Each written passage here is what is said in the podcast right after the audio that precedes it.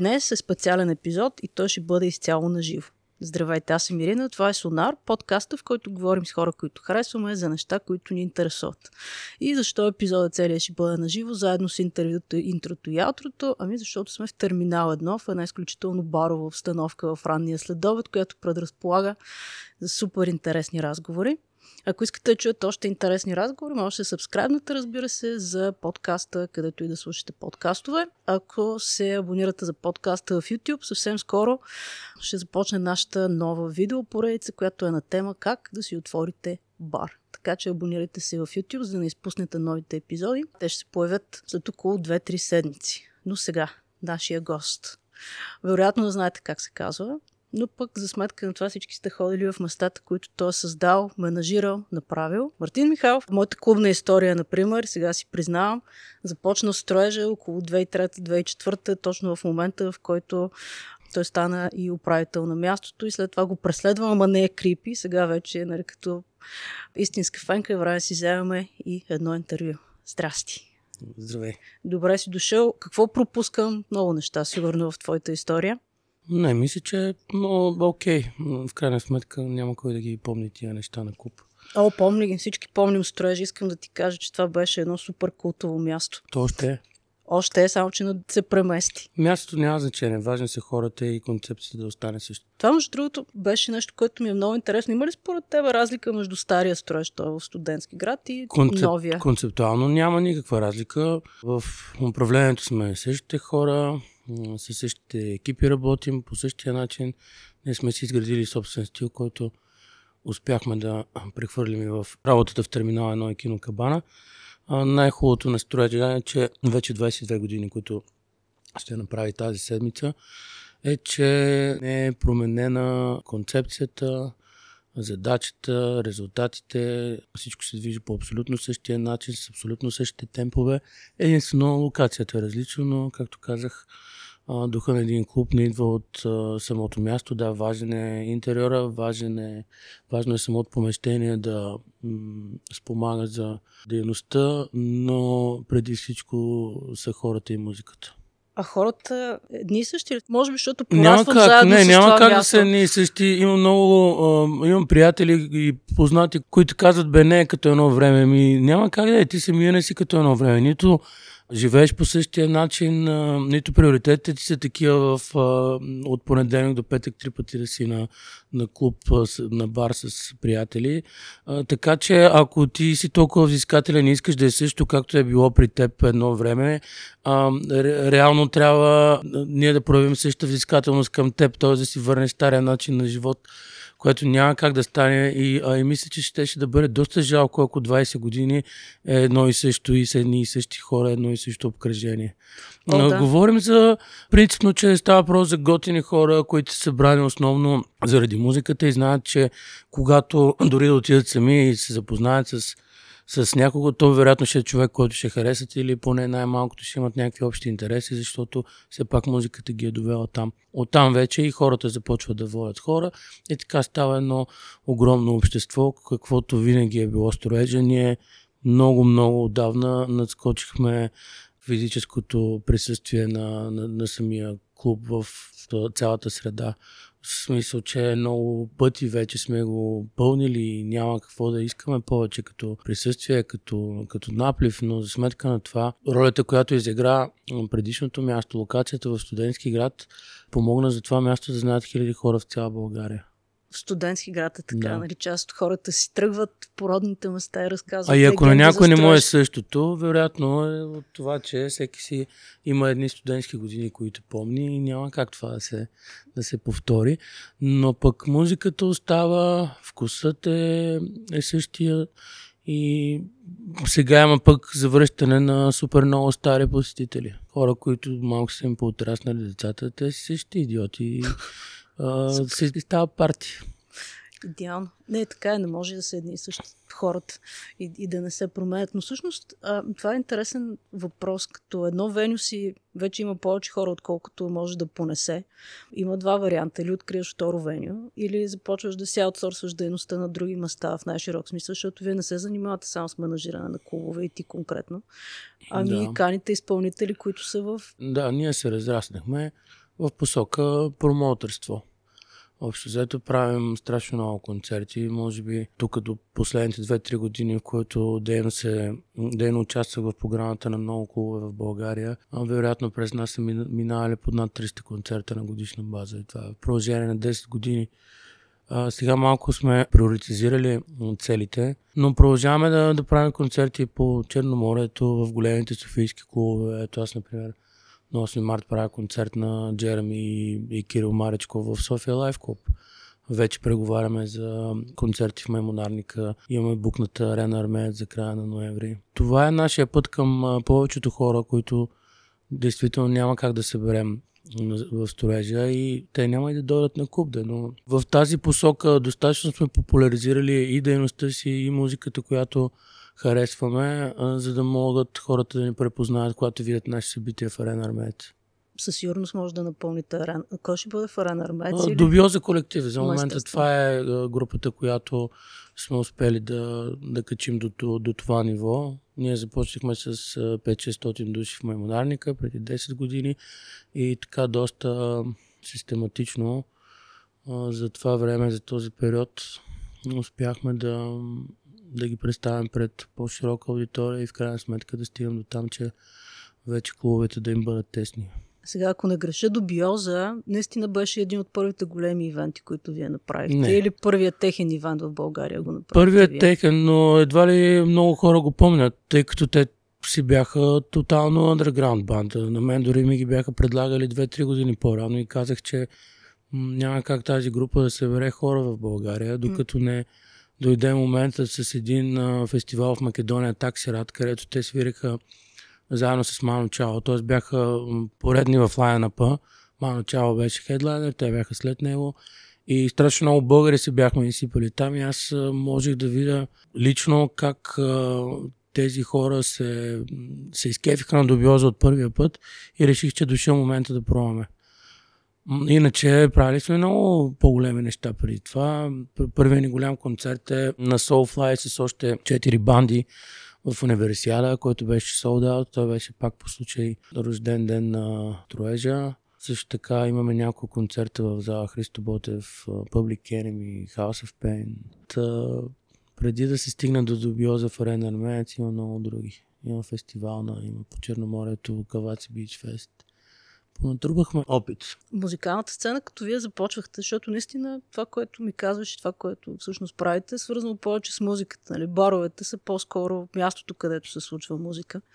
Доколко се промени, нали? ако хванем до биоза колектив, които от една непозната банда пълнят арена армеец, това ли е промяната и в мащабите на Не, не, не, това просто това е някакъв тренд, който се получи добре. Иначе ние правим много неща, които са супер качествени и специални, но не успяват да съберат хора. А в тази връзка сцената не се е променила, защото продължаваме да ходим на места и на концерти на групи, които са ни познати. Общо все още не можем да, да рискуваме да си отделим от ценното време, за да видим нещо, което може и да не ни хареса. Имаше една, може би последната такава вълна от любопитни музикални ценители, беше около 2000-та година и най- най-често се проявяваше в концертната дейност, която се осъществяваше в Шипка тогава. Имаше страхотен подем и от тогава насам аз не съм виждал подобно нещо, за съжаление. От друга страна пък хората започнаха много да оценяват е, реалистично самите събития, целия цялото усилие, което е положено и най-накрая стигнахме до някакви по-нормални цени на билетите. Тоест, Под нормално високи. по-високи, нали? По-високи, да, да защото голяма част от мъката и от липсата на качество през последните 20 години точно идва от цялото безценяване, подценяване на, на ситуациите. А ти, когато не разполагаш с ресурси, за да можеш правилно да си го разпределиш, да имаш едно спокойствие, нещата се получават трудно, най-често водят до, до фалит. И много промоутери, гледайки отстрани, представяйки се, че това е една много доходоносна и забавна а, дейност, всъщност изгоряха много бързо. А и е кофти, когато правиш нещо яко, покана всяки изпълнители, те самите са дошли с идеята да се представят и в същото време има липса на заинтересованост. Това се отразява не само финансово, но и като така намалява стимула тук вече се появяват два въпроса. Единия да си говорим за клубна култура и хората, що не искат да откриват нови неща. И другия да отидем в а, промоторството и mm-hmm. клубовете като бизнес, защото отстрани всичко изглежда много лесно. Нали? Ваят един тефтер и казват, те тук продават. Нали, бирата струва примерно един лев mm-hmm. магазина, те ми я продават за 4. Да. Ау! Голяма и... наценка. Голяма наценка. Ами аз съм си говорил точно по този повод, абсолютно същия пример с един пич и с много хора хора съм говорил, но ми направи впечатление пич, който доста така интелигентен, обикалява и навън. И казва, добре, в магазина един ти я продаваш на 4, нали, не е ли малко нагло? И изключваме това, че ако тръгнем да сравняваме с пазара в чужбина, сме съвсем назад. Веднага идва отговорът, да бе, ма там си е така, там заплатите били други, окей. И там хората не си позволяват а, през ден-два да са на, на клуб колкото и да изкарват. А, та да се върнем, казва, защо така, нали, голяма наценка и аз казвам, добре, отивайки в магазина, по какъв начин продавачката ще го предложи, ще ти вземе ли якето на гардероб, ще ти пусне ли музика, ще нагласи ли климатика, какво ще направи точно. А, защото при нас ние имаме страшно много невидими разходи, които влизат в а, ценообразуването. И ако някой нарича едното левче, на което си купил бирата от склада, себестойност, то не е така, защото вътре има много режийни разходи, има заплати. Не на последно място трябва да има и печалба, тази мръсна дума. Нали? Тук е малко все още не мога да разбера колко 30 години минаха, колко още трябва да минат, за да се разбере, че хората за това работят, за това са предприемачи, голяма част. Ние не сме точния пример, защото при нас има и някакво, някакъв ентусиазъм, някаква кауза така пристрастие личностно към, към това, което вършим и си харесваме работата. Но ако го правихме само за печалбата, което пак казвам не е, е достатъчен стимул, не, няма нищо лошо в това, може би на доста моменти сме щели да се откажем заради липсата на рентабилност. Този пич, когато ме пита от един ти я продаваш на 4 и аз му казвам, окей, сега като сметнем всичко, ако, ако се окаже, че тази бира на мен ми струва 3,50, а я продавам за 4, това вече какво означава? Още ли съм малчен или по-скоро съм глупав? Интерес, това ми напомня за един случай. Дойде един норвежец в моя бар, който вече нямам. Изкупува някаква крафт бира шведска, която е произведена в Швеция, стигнала е до България, до моя хладилник, аз му я продам. И казва, нали, плаща някакви смешни 10 лева, нали, не, не е нещо. И каза, ама аз ме скъпа 2 литра, примерно, там, каквото иде от магазина за, за 2 лева. Викам, добре, отивай, може да го изпиеш и пред магазина, mm-hmm. много е вълнуващо да отидеш там. Не знам, има някакво тотално неразбиране на, на добавената стойност. Да, има го това неразбиране. Страдаме от това също, че сме слаб пазар и така работим с малко хора количествено и много трудно се налагат а, някакви норми. Пак нали, не става въпрос за някакви издавателства и спекулации.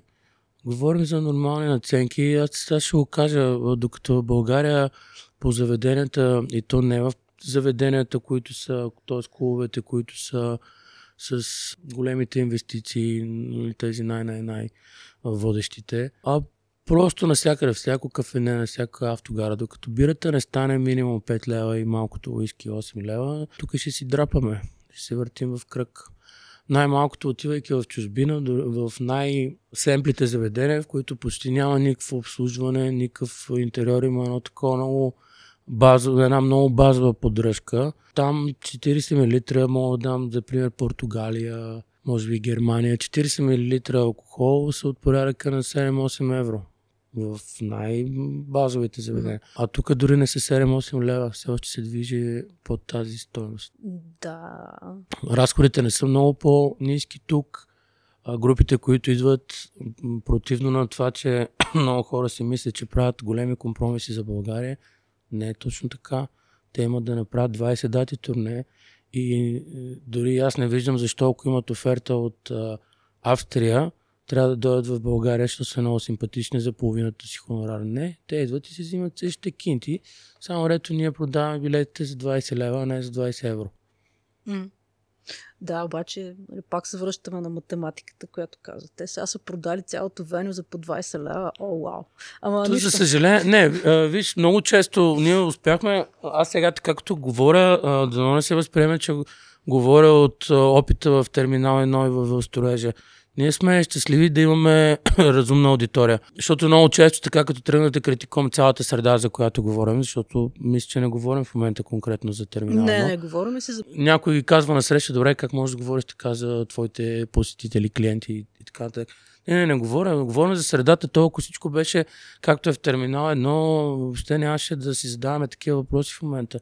За съжаление, много от събитията, концертните, големите, не са пълни. Ние в България трудно постигаме sold out, sold out пълни разпродажи, разпродадени концерти. Като под, под дни имам предвид промоутерите, взимаме най-големите, взимаме Sofia Music Enterprises. Дори те не успяват често да, да постигнат такива резултати. И то не защото те са виновни, ами а, така е средата тук, с толкова, хора, толкова хора има, толкова фенове, толкова заинтересовани. И това е пък голямата разлика между България и чужбина, че тук трябва страшно много усилия, за да стигнеш до този sold out. След това да го обслужиш и да горе-долу постигнеш една така ниска рентабилност, която би била удовлетворяваща, ако този sold е бил постигнат за един ден. Тогава вече ти нямаш толкова работа по този концерт до момента, в който не настъпи.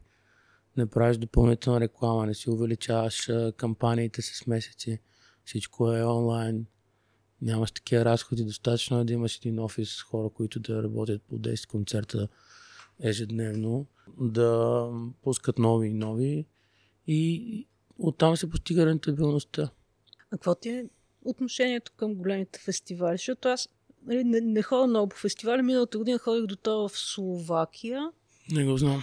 Загреб. Загреб, In. Music. Да, в In- Music ходих. И не съм супер щастлива от организацията, но там отиваш, продават ти някаква гадна бира за ужасяващи пари. Обаче има групи. И беше пълно, в смисъл беше фул с хора Ами, от, от навсякъде. всъщност, аз там не съм Европа. хорил, много приятели хорят. Аз почти не съм чувал негативно мнение за този фестивал. Всички страшно много го харесват. Това за скъпата бира беше по другия повод и никой не се Ами виж, то в, Но в Харватия наистина си е скъпичко. Е, не чак толкова. Там се събират супер много хора, феста е фул, всякакви групи, които се сетиш, хедлайнват. Да, Това може ли тук да се случи, примерно, с ами не. нашите... Защо? За сега не може да се случи. Ами защото е нерентабилно, защото ние вървим назад от към тенденциите в момента, модерните. Не е нужно това да са нови, акту... нови банди, а модерни. В смисъл сега е модерно да слушаш Queen. Един такъв лайнъп обикновено е с доста, става въпрос за доста висока инвестиция, която виждайки какво се случва в историята, защото трябва да се върнем малко назад, да видим, че Металика не са напълнили Василевски, дори ACDC не напълниха, дори Бон Джови. Да видим, че Раймштайн събира 10 000 човека, да видим, че Кис събира 12 000 човека и да си дадем сметка, че този, който тръгне да го прави, по-скоро той да си даде тази сметка. Другите, те ще отидат на фестивала и си изкефат. Какво стана с последния спирита в Бургас, който го взеха знам. Entertainment? Може ли да фалираш на Роби Уилямс? Може. Ето. Това ли се случи? И това се Е, случи. това не е сериозно. Ами, напротив, много е сериозно. Не е сериозно за нас, защото нямаме да даваме пари. Но все още сме...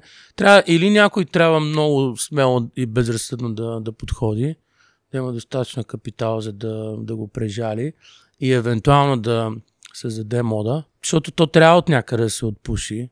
Но в същото време хората, които разполагат с такива средства, могат да ги инвестират в много по-сигурни бизнеси, които да им носят по 5% печалба, но поне ще знаят къде са им парите. Тук в а, бизнеса концертния генерално, още повече в една така дива територия като нашата, е хазартен бизнес. По-добре е да залагате на футболни двубои. Там има повече логика, отколкото това дали ще чакаме нещо, което да ни, да ни прецака в концертната дейност. Записал съм си един въпрос, какво трябва да знаят хората, ако искат да се захващат с този бизнес. А, мисля, че току-що му отговори. Много неща трябва да знаят, най-вече да са отговорни, да не го подценяват, гледайки отстрани, защото наистина отстрани изглежда много весело всичко. така или иначе повечето промоутери афишират единствено успехите си. Никой няма да каже, абе, с нощи голяма града, фалирахме жестоко, не знам дали ще правим повече концерти. Не, всеки вика, добре, сега не стана, обаче до година, като ги поканеме тези, защото много добре се представиха, се надяваме да има двойно повече хора. И така, надеждата нали, умира последна. И трябва все пак малко от малко от някъде да имаш ноу-хау. Тоест или да си поработил, ето има фестивали и всеки може да се фане доброволец. Говорите за много ниско ниво промоутерство. Иначе и големите промоутери, които или са били агенти и се прехвърлят вече в по отговорната част, която те взимат решенията за, за собствените си, си средства, дори и те много често, често бъркат. Просто страшно много фактори влияят. От логистика до локален пазар, до всякакви външни условия. Например, правите концерт от ноември за май месец, което горе-долу е минимален срок за не за клубен концерт, но леко над клубен, да кажем, някаква зала. Правите за май месец, всичко е прекрасно. Проверили сте, че няма други големи събития музикални, няма какво ви се бори, групата е интересна и изведнъж Стоичков обявява бенефис, на който се афишира, че ще дойдат Марадона и Меси и ще се дава и по телевизията директно, безплатно. Можеш ли го биеш това? Този концерт ще го видиш и друг път, ама Марадона и Меси заедно с Стоичков в София. Кога? Те така и не дойдоха, да, но, но така беше обявено. Абсурд. В смисъл дори аз, който правя концерта тогава, някакъв концерт имах, бих искал да отида на този матч. От никъде, от никъде просто идват разни така конкурентни а, ситуации. Дори концерт ти виждаш, че няма нищо обявено. Обявяваш, и изведнъж някой обявява след теб. Много често това е супер аматьорска грешка. Проморите ти казват, абе, ти защо не ме предупреди, защо на моята дата, абе, пич, това, че обявяваш сега, нали е ясно, че това нещо е готвено два месеца, три, седем преди това. Ти знаеш в момента кой какво готви. Това, че не е обявил, не означава, че не се работи по, по, по самото събитие. И, а и можеш ли по някакъв начин да си осигуриш то комфорт или то монопол да си само ти на тази дата не може. Те датите са ясни. Ето сега, както се поляризира излизането и в България навън, петък, събота, ами колко петъка и съботи има в една година, като изключим и някакви летни месеци, празници, алаба, се окаже накрая, че има 50 дати, в които могат да се правят събития. И а има 150 желаящи. Няма как да няма засечка. Насякъде има и по света. И тук, ако искаме да вървим напред, а, то вървим бавно и славно. М- ще има такива, такива засечки. Аз паднах малко в подробности, но това са много, много елементарни неща. Винаги, когато един а, нов за този бизнес човек започне да се занимава, той логически стига до, до тези въпроси. И не е лошо някой да му ги е обяснил преди да започне да си блъска главата. Абсолютно. Абсолютно. А, съответно, от доста време не сам гледам, че и колегите никой не отказва съвети. Разбира се, пази се някаква конфиденциалност и, и се пази някакво ноу-хау, но когато става въпрос за елементарни неща или когато става въпрос за най-важното, да кажем, за безопасността, това не трябва да се премълчава, няма проблем да се сподели в интернет също вече е много достъпно, може да се намери всякаква информация. Но просто хората трябва да се подготвени, да не, да не залагат на еуфорията си, на това, че са поканили любимата си банда, което също е голяма грешка, че когато тръгнеш все пак да организираш разни концерти, да промотираш събития, не трябва да се водиш основно от личните си пристрастия и от тези на приятелите, защото приятелите не са толкова много, колкото си мислиш. Добре, така е. Нещо, което ми направи впечатление още в началото и сега пак го казвам много готино и много ми харесва в това, което вие правите, че всъщност ти имаш два клуба, които са нали, ами... три клуба, за които се грижиш да са пълни, но това не ти пречи, примерно, да пълниш клубове на конкуренцията, да кажем. Което е супер яко. Ами ние сме си, да, конкуренция сме, но как да кажа, една такава ползотворна. Ти не можеш да си сам, то трябва да има среда, трябва да има масово увлечение по а, слушането на музика на живо. Това е важно, може да изглежда естествено някакси един човек да се сети, че трябва да отиде на концерт, но не е точно така. Ако всички ходят на концерт, както сега всички хора да гледат тенис, а, и, и на теб започва да ти става интересно. Кой е гледал тенис преди 5 години? А, сега се пълни арена армеец. И, и така, когато всички успяват, тогава вече сме постигнали някаква стабилност в цялата среда и може да кажеш, окей, продължавам по пъти, по който съм. А, за съжаление обаче, един успява днес, друг има трудности, после обратното все още не сме постигнали тази стабилност. То е много интересно това с барове клубове. Винаги ще има барове и клубове, просто не винаги са същите, защото някой отваря, не успява, някой друг отваря, случват се разни неща. Ами малко са, малко са тези, които остават за дълго време, без да се променят а, концепцията, но все повече ги, ги има. Ето сега много клубове понаправиха вече по 10 години е, вие правите 22. Ние правим 22, да.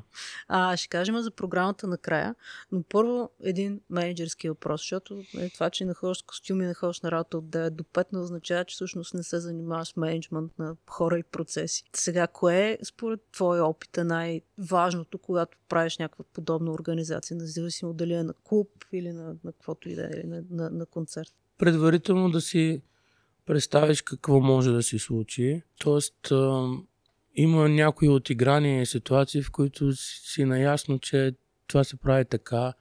Освен това има си стандарти. Аз мятам, че ние работим по а, сравнително високи европейски стандарти. Разбира се, това си е норма, която трябва да бъде спазена.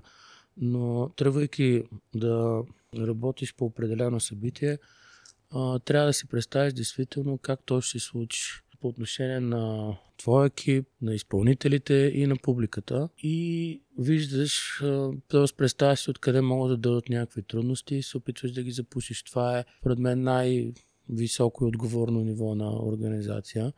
А не, например, бе, там някой може да, да падне, ама сигурно няма да падне и затова аз няма да направя нищо по този въпрос.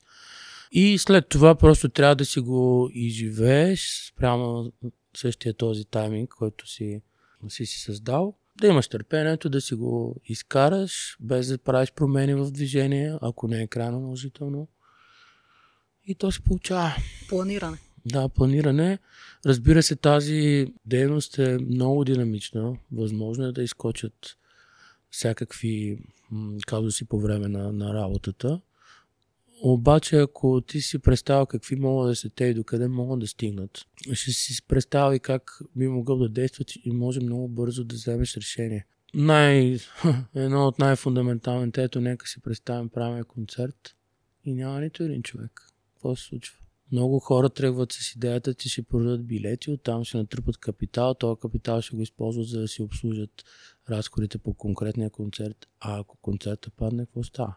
Мисля, разходите са направени, парите ги няма, няма кой да ги върне на откъде ги върнат на, на публиката. И не го казвам случайно, то тук вече стана през година има такъв случай в България, а това страшно много вреди на, на цялата обстановка. И защото ние работим за изграждането на, на доверие, караме хората да си купуват билети, защото че свършват и изведнъж гърмат разни събития и всеки си вика, бе, тия са ни същи. И така хубаво е да станеш разпознаваем, поне от тази гледна точка, за да се знае, че може да се разчита на теб.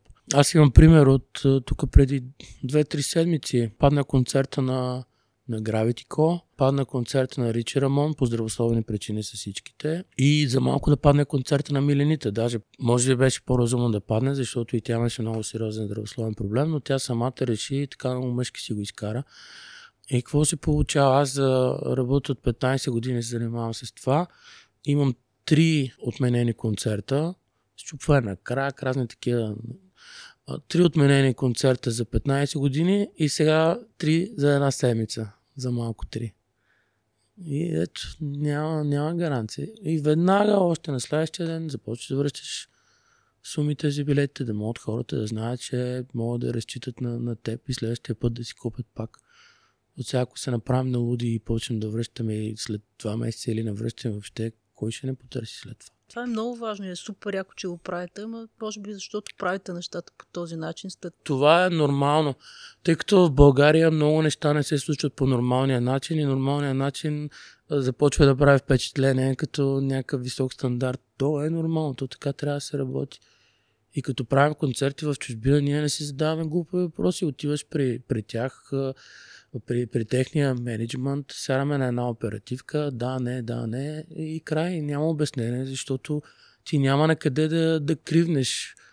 То си има ясен подход за, за всичко, което трябва да се свърши.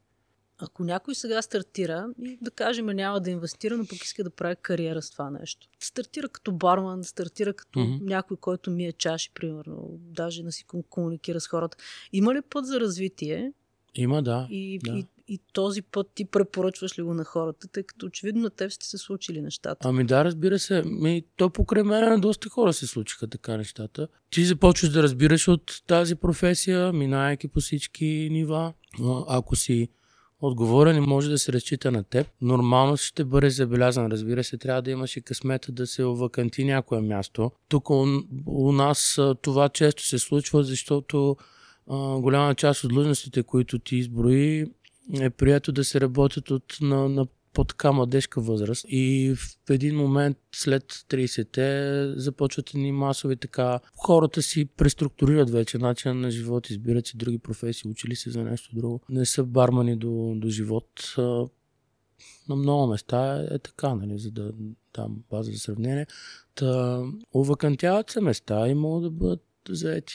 Ние преди няколко години си имахме криза за менеджери. Сега, за щастие, има доста хора, на които можем да разчитаме и които чакат да се освободи някакво място или примерно да започнем нов проект, за да ги включим. Не мога да се оплача от тази гледна точка. Успявате да си промотирате вътрешни кадри. Да. Супер. Това е много яко. Да. И за Просто да... пак е въпрос на, и на късмет. Може и да си много добър и да не ти се случи, да не да си се разминал за малко, примерно да точно пък в този момент всичките да са толкова качествени, че трябва да бъде избран един. Случва се едно, ето ако се развива сцената, ако се отварят още клубове, ще има още места, ако се затварят клубове и, и няма, да, няма развитие се, на сцената, да. очевидно, че няма къде да промотираш хората. Имаме в, в нашия екип, имаме доста хора, които има на къде да се развиват. Просто трябва да се отдаде възможност. Супер. А сега рязко да сменим темата към нещо друго, което правиш. Не знам дали го споменахме в началото, че ти всъщност менажираш една супер музикална група. Джереми, да. Точно така. И сега ти като менеджер на една супер яка група, какво ти е мнението за безплатното съдържание музикално, което върви напред-назад? Защото до сега си говорихме как а, хората си... за безплатно съдържание? Хората си плащат за концерти, стигнахме до там. Обаче никой не си плаща за това, примерно си купи албум. А в същото време искаме хората, които Ами не знам дали не е да никой, защото реално а, всъщност кой си купува албуми? Вече музиката се слуша в някакво виртуално пространство. Дори имаше някаква новина скоро, че Амазон едва ли не или някой там iTunes ще изчезне като място за продаване, защото минава изцяло като стриминг платформа. На iTunes минаха на subscription. Имаше да? някакво такова, да. Е, е, реално аз си плащам, не знам, 5 долара или 9 или не знам колко е за iTunes на месечна база. Други хора си плащат премиум пакети за Spotify. Реално те купуват музика нон-стоп. Дори в България вече. То, е и, то стана и не толкова лесно и да, и да си сваляш, ако тръгнеш. Нали, тук все още може, но, но пак е така съм пробвал някой път, признавам си, трябва ми много успешно нещо. Тръгвам MP3 Free Download и не връзва от първите пет пъти. Според мен се купува не по класическия начин и затова не е особено видимо. Стриминг услугите работят от, от няколко години. Аз много се кефа, плащам си за Spotify. Много обичам да си плащам за съдържание. Само, че всъщност това може би помага. Имаше един момент, в който всичко беше на MP3 и абсолютно никой ами, нищо не си купуваше. Да. Добре, сега, пример, например, къде ще слушаш дори тази MP3? Аз ще да кажа за дисковете. Дисковете се купуват като сувенири. Те се купуват за да направиш жест на самата банда или примерно ако си в колата и спреш на бензиностанция. Кой си купува диски, хора да си го пуска вкъщи? Не знам, сигурно има, де, но повечето хора вече си слушат на съвсем други устройства музиката. Ето купуват се много винили. Винилите също са с, и с сувенирна стойност и така нали, дават някакъв уют, малко по-различен саунд. Освен това, винаги е готино, гледам ги хората да имат колекции, които да обсъждат. Дори MP3, аз там сега няма как да си вкарам в iPhone MP3-ките, които съм си ги свалил. Може и да има начин, аз не знам. Има, имаше е някакъв много тегъв начин, си спомням, преди няколко години. Така че за какво ми е тази MP3? Да, може би на лаптопа нещо, някъде си включиш да, да послушаш, ама много малко хора вече слушат така музика. Слушалките и ба, там на фитнес ли си, си ходиш по улиците или в парка или съвсем различно е. Добре, значи все пак има някаква, някакъв инсентив на чисто Ами има, аз, аз да мисля, че, че ако една група е успешна, т.е. се привлекла вниманието на хората, тя ще успее да постигне така добра възвръщаемост. Пак не, не говорим за, за нашите условия тук. Тук една банда и да стане много голяма, има таван, таван е ниско. Няма как и да осъществи чак толкова големи, големи продажби. Още също ми прави впечатление, че много музика се слуша през YouTube. Страшно, да. страшно. Ко- което на мен ми е супер странно, честно казвам. Ами, има, там... има цели барове, клубове, които са така. Нямат други някакви браузъри, плеери, софтуер. YouTube, въртиш там някакви плейлисти. Добре, сега малко ще забием в една тъпа тема, обаче ако имаш бар или клуб или каквото и да е, ти в крайна сметка печелиш от това, че имаш музика никой не, не ходи на гробна тишина и музиката е част от, от самото Добре. място. И ти ако не си плащаш, затова има опции как да си платиш абсолютно легално, включително и на Spotify, за да има, потребяваш има, музика. Да, да. Колко, сега да, да си пуснеш това, сега да си пуснеш радиото, не тъпо е. Ами да, примерно, ето ние в кино Кабана мислихме да редим някакви плейлисти, което си е доста тежка работа. Те се изтъркват много бързо. И си харесахме едно гръцко радио. Пускат много хем разобразна музика, хем там приятна на лятото, пие си коктейлчета. Супер. И платихме си там за премиум пакета, чиста работа. Няма, няма реклами, няма нищо. Все едно, действително имаш диджей, просто идва от някъде друга да е тази селекция. Аз съм много фен на плащането, честно. Това ми е супер така тежка тема с безплатното. Но както и да е, това си мой проблем. Не, не, да то, то рано или късно се стиг, ще се стигне от там и ще си стане пак а, стандартна практика. Има промяна точно в а, тая връзка, когато си говорихме, че хората са готови вече да плащат за музика и за а, музикални емоции. Същото е и с съдържателите на барове и на клубове, които в един момент си казват, окей, не е ли по-добре да го платя, отколкото да се занимавам тук сега да мисля варианти. И да. Развиваме се. Добре. Развиваме се, но ние участваме и с доброто и с лошото в изграждането на тези стандарти в България, което е много хубаво, но не, понякога ми се иска вече да ги има, просто да приключваме с тази тема. Затова давам да. винаги за пример работата в чужбина, защото там поне не се занимава с разни условности и да се питаме, абе, по този начин ли искаш или по другия? Не, има един начин това. Имам един въпрос, който е малко личен и приключваме. Забавляваш ли се все още на ивенти? Да. Кефиш се безкрайно? Да, да. Супер. Добре. Добре. Това е много обнадеждаващо. Много е, много е яко хората да си харесват да, работата. А и по време на ивентите ми хрумват още идеи.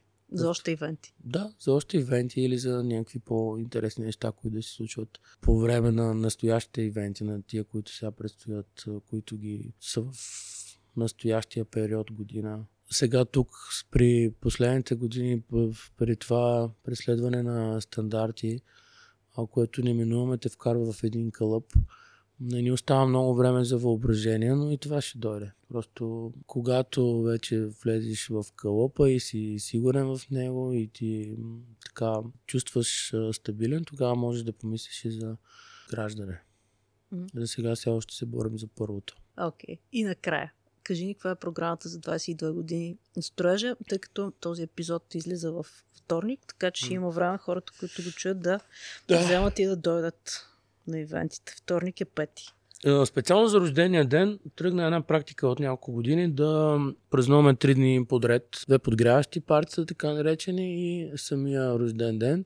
То е на 10 март, но ние всяка година така си избираме кой ден ще бъде по-подходящ за, за нас, тъй като сега 10 март се пара неделя, ние ще го посрещам на 9 март. Като специално за самия рожден ден е прието да, да нямаме супер специален ивент, тъй като идват страшно много посетители от различни периоди, различни години то си е и като традиция. И най-важното е да, да се видим. А затова просто пускаме музика, която винаги е била концептуалната за, за строежа. А, тази година сме поканили Краси Москов от Зирок и Шейкър Мейкър, който вече живее в а, Ирландия, но ще дойде специално за това. А, също така, много интересно, ще има нещо като стартираш сет от 9 до 11 часа, в който ще пускат а, собс, единия, собственика един от бармените на Лорка. Тоест, също друг бар. А, ето виж как си кореспондираме нон-стоп. Тоест, те ще направят жеста да дойдат на нашия рожден ден и да избират музиката 2 часа. След това вече ние си продължим с нашата. Предния ден, на 8 март, заедно с Любо, Любо Балбански и Яна Симова, ще направим едно парти, което е малко по-леко, но доста забавно и страшно много се танцува. Много разнообразна музика. Това са двама души, които през последната една година много се включиха в концепцията на, на строежа и пускат по два пъти в месеца там и смятаме, че е логично те да участват на нашия рожден ден също. А на седми в четвъртък сме поканили а, също тръгна традиция да имаме DJ сет от а, представител на някоя банда, която пускаме в строежа. Миналата година бяха беше, бяха фронтмените на Skin и на Sensor, а тази година ще бъдат трима души от uh, Hacktivist. Много яка банда, често звучаща при нас. Те, един от тях ще бъде диджей, а двамата, а двама от тях ще бъдат MC-та, т.е. пак един вид ще бъде като, като лайв. Това са трите поредни, поредни дни. Входовете за 8 и 9 са свободни, а за чуждестранните гости има 10 лева билети в Ивентиум. Съответно, по-натам през месеца за да не изброявам в момента, най-добре е хората да следват във Facebook. Ние си поддържаме там добре страницата с събития. Обикновено концептуалните, тематичните, концертните са в среда и четвъртък, а в петък и селата наистина е това микс на сторежа, за който всички ходят от 22 години и сам по себе си строежа е тематичен клуб, затова ние в петък и селата не правим нищо, нищо друго. Супер. Къде могат да те открият хората? В Терминал 1, в строежа и в кино Кабан. Да, да. Терминал 1 и строежа най-вече. Кино Кабана през лятото. Ние общо взето се приливаме от двата клуба. Отиваме към киното и после обратно. Супер. И накрая сме подготвили една, още не сме подготвили, ще подготвим да. тези дни, една супер яка плейлиста, която ще сложим в а, бележките на епизода за музиката, която ни препоръчваш да си слушаме из път. И въобще откриване на нова музика, нали така? Да. Супер. Добре, много ти благодаря. Ние отново приключваме лайв. Повече за Sonarcast можете да намерите в а, Facebook и Twitter. Ние сме Sonarcast, както и може да ни видите в Instagram. За днес толкова. Другата седмица се връщаме с чисто нов епизод и гост. Чао и до скоро!